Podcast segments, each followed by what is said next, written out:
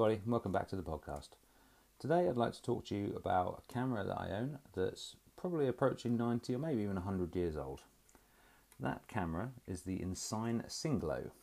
Now, the Singlo is a, a medium format, about 1920s, I, from, from what I can understand, about 1920s folding cameras. You know, like the old, fairly big bellows cameras, like the like the Kodak number one and number two pocket, the autographic ones. It's a similar style to that.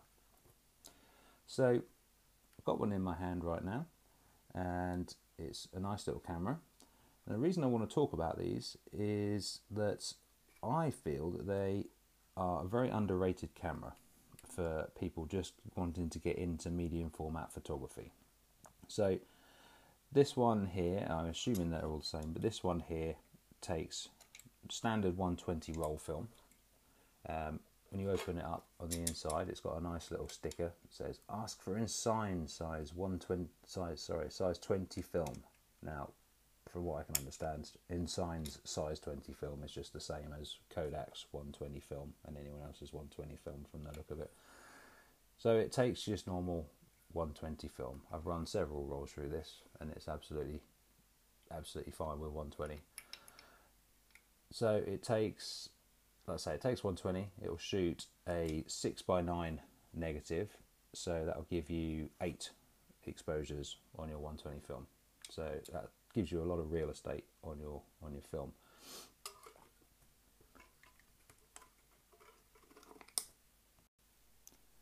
So sorry, as I was saying, uh, I think these cameras, the, the folders, not just these insides, these in fold, these folders in general, will make an excellent uh, like jump into the world of medium format. A lot of people, I think, are scared, not scared, but maybe hesitant to move into medium format up from 35 millimeter because of the price. Now, in my experience, 120 generally isn't any much more or less um, cost than than 35 millimeter. So you've got to be looking at the camera itself. Now, this one, I paid, I think I paid 10 pounds for this one at a, at a car boot sale uh, quite a while ago now possibly a little bit overpriced, but I didn't know that at the time. Um, I've since then I've got hold of a, a, Kodak number one pocket that was that was gifted to me, and you can pick them up for for very little money, at least in the UK anyway. I'm sure that's the same elsewhere.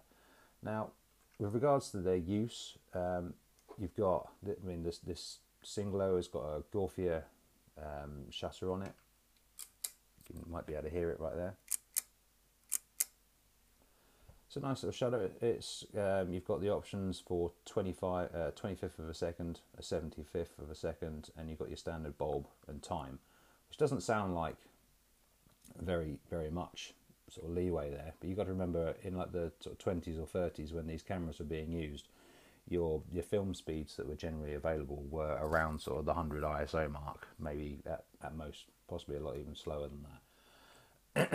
so 25th of a second, a 75th of a second. That's that's perfectly decent speed for that. And when I when I first sort of picked this camera up and started using it, I thought I can't.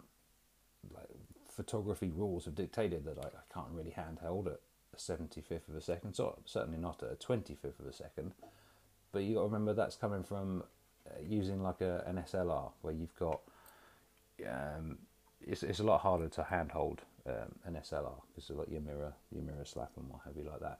But this, when you're using one of these cameras, your shutter, it it literally makes no, it doesn't obviously, but it makes very little movement and there's no vibrations through the camera. So unless you've got a proper case of the shakes going on, you can you can handhold a 75th with no problem at all. Um, I've certainly done it, and if I've done it, then you guys can do it as well. so yeah, so you got 25th, a 75th, your bulb mode, which is obviously you open it and then you close it whenever you want. You hold the, the shutter release open.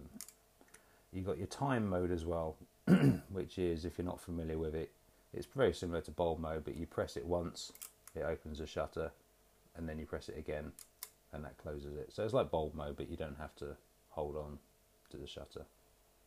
Good for your longer exposures. Um, your aperture, it's got the options of 7.7, 11, 16, 22, and 32. Um, which work absolutely fine for me. As you, you they're just they're stepless, so you can just move the little gauge around to which one you want. I generally leave mine about sort of 16 or 11.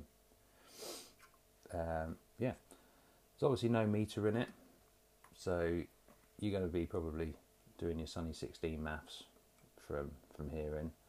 So I think that's why I sort of stayed at about f11. So I generally I generally put about excuse me uh, 100 ISO film in it. That's, I think I mainly shoot FP4 in this, so which is that's what 125. Um, yeah, 125 film in there, f16, and uh, 75th of a second, which is as close to sort of 100th of a second if you can get it. Sunny 16 rule, if you're not aware, sorry, is the basic rule of thumb that you try and match your film, your shutter speed to your ISO, to your film speed at f16. So if you're shooting um, 100 speed film, put your aperture to f16 and set your shutter speed to as close to a hundredth of a second as you can. And then the general rule of that's a general rule of thumb, and you should get a decent exposure out in bright sunshine. Obviously, adjust it to suit when it's overcast or, or what have you. So focusing. Um, focusing on this camera is as simple as just turning turning the focusing ring to the different settings that you've got. So I, it's one of those I forget what they call them. It's one of those like focusing systems where turning the the ring literally moves the lens forwards and backwards in relation to the film plane. So you've got options for infinity, 25 feet, 12 feet, 9 feet, and 6 feet. They're the, the options that you've got, and they're clearly marked on the outside of the of the focusing ring. I'll be honest, I tend to set mine just to infinity. I've only really used this to shoot landscapes, so I set it to infinity, maybe knock it back slightly from infinity, and that's worked absolutely fine for me. I've never tried anything sort of closer than that, I don't think. And it seems to work fine. The um, the negatives that I've shot and scanned for it come back um, sharp and in focus. Regards to sharpness, it's it does have a a glass lens in it, so it's it's not only a plastic job, it is glass, so it's going to be it is nice and sharp. Um, it's a 105 millimeter Ensar lens. I don't know whether that's what that is or that was good in those days, but I say it works, and it works well. I think to me. Thing I forgot to mention earlier about the the shutter is you've also got a, a cable release port on there. So just next to your your shutter lever, you've got a little screw-in port for a shutter release as well. So you can do it. excuse me. You can do it um, with the cable release if you're worried about getting your fingers in front of the shutter or uh, in front of the lens or anything like that, or your cable. You're on a tripod and you're shooting a landscape or something. You've got the option for that as well.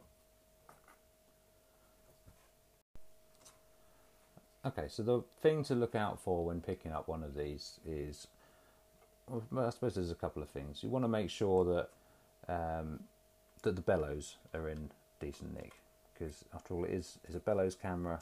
It, they need to be light tight. This thing's almost hundred years old, as are most of the sort of cameras of this ilk. So if your bellows aren't light tight, then you're not going to get a picture. So the thing that you can do, the thing that I did when I picked this up, obviously you, I think I was at a boot sale.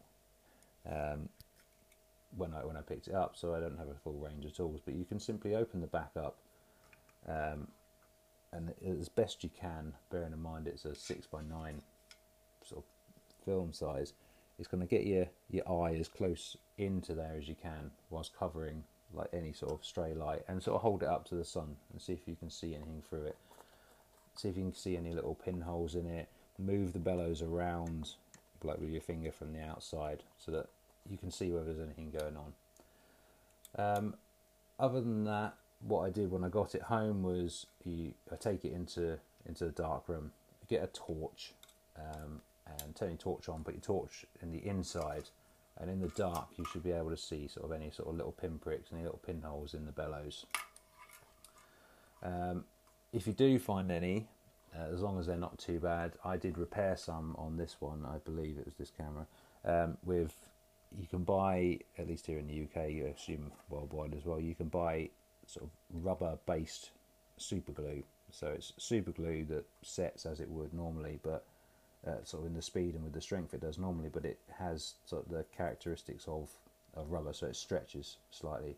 So if you just use regular super glue on it, you will find it lifting from the bellows because the pinholes generally happen in the corners, in the folds, and you'll find it either lifting or tearing, or it won't fold properly. So if you use like the, a tiny, tiny amount of the rubber type super glue, you'll find that it folds up nicely with the bellows. Just pop a little bit on there and make sure you leave it to dry for a good long time. Once you've done that, a little bit of black poster paint or a bit of black nail varnish or something like that, just to make sure it seals, because obviously the super glue isn't isn't black, it's not light tight. So just make sure you paint a little bit over that, and that should, touch wood, be fine. Another thing to look out for is the the actual folding mechanism. So this one, you it's all you've probably seen them before, but to open it up, you've got just like a, a little button on the side that will then pop the front casing open and out, and there's a, a series of metal mechanics that allow that, that pull the lens and the bellows out, excuse me, to their full to their full stretch. Now there's no movement on this on this one. Some of the others, like the the number one pockets. But so sorry, I think that dropped out. Thanks, Anchor. Just when I was talking about the mechanics bit. So some of them, like the the Kodak ones, you'll pull the, the bellows and the lens mechanism and the shutter mechanism out independently. So you pull that out yourself, that runs on a set of rails. Um, so that's a whole different thing else to, to look at to make sure it works. Okay, so I think we're probably going to call it a day there with this podcast. Anchor doesn't seem to want to let me record. Maybe it doesn't want me to let you know the the coolness of the Ensign Singlo. Maybe I don't know. Um, so yeah, we're going to wrap it up there. So my point was basically, if you can get a hold of one of these, if you're looking at sort of making the move into medium format, and you come across one of these folders, be it the Ensign, be it uh, one of the Kodak pockets, or any anything like that, they're all sort of pretty much the same. Um, I definitely advise picking one up. They shoot a massive negative, um, which can only be a good thing. You can pick them up for next to nothing. They're generally on a good nick. Just look out for coupling, make sure that the obviously make sure that the shutter works as best you can. Make sure there's no pinholes in the bellows um, and everything else. Another thing I meant forgot to mention about the aperture is you can check to an extent that your aperture works. If you put it on your your timed mode and open the shutter, you you can then you can move you can adjust the aperture while the shutter is open so you can see you can physically see the aperture blades opening and closing so that's a good way of checking that. Anyway, that's it on the on this Ensign. Um, thanks for listening. If you have been listening, I'll be back soon. Um, I want to thank just uh, just take two seconds to thank Mr. Mike Gutterman of the Negative Positives podcast. Um, as far as I'm aware, he's the only person that's listened to any of these so far because he's the only person that I've told that I'm actually doing them. But he gave me a thumbs up. He said that it wasn't too bad. Um, so he is the podcast king. God damn you, Anchor. All right, fine. Mike Gutterman isn't the podcast king. You happy now? Anyway, we're going to wrap that up now. Thanks for listening. You can see my work at, um, on Instagram, uh, Neil underscore Piper, and my website as well if you want to have a look at any further work. There's neilpiper.com. Drop us a recording, drop us an email, neil at neilpiper.com if you want to. Thanks for listening. I'll talk to you again soon. Cheers.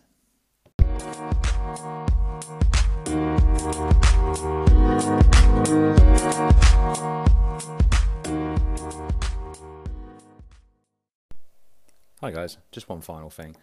Uh, it's become apparent through listening back to those segments that the audio level is up and down uh, with regards to its volume. So I am aware of that. Thanks for sticking with me. If you have stuck with me, I will work on that for future episodes. Uh, at the moment, I'm just recording this through my through my iPhone with the standard headphones and microphone. So I'd imagine it's probably that that's the case. Please stick with me. Uh, I will work on that for the next episode. Thanks again. Bye.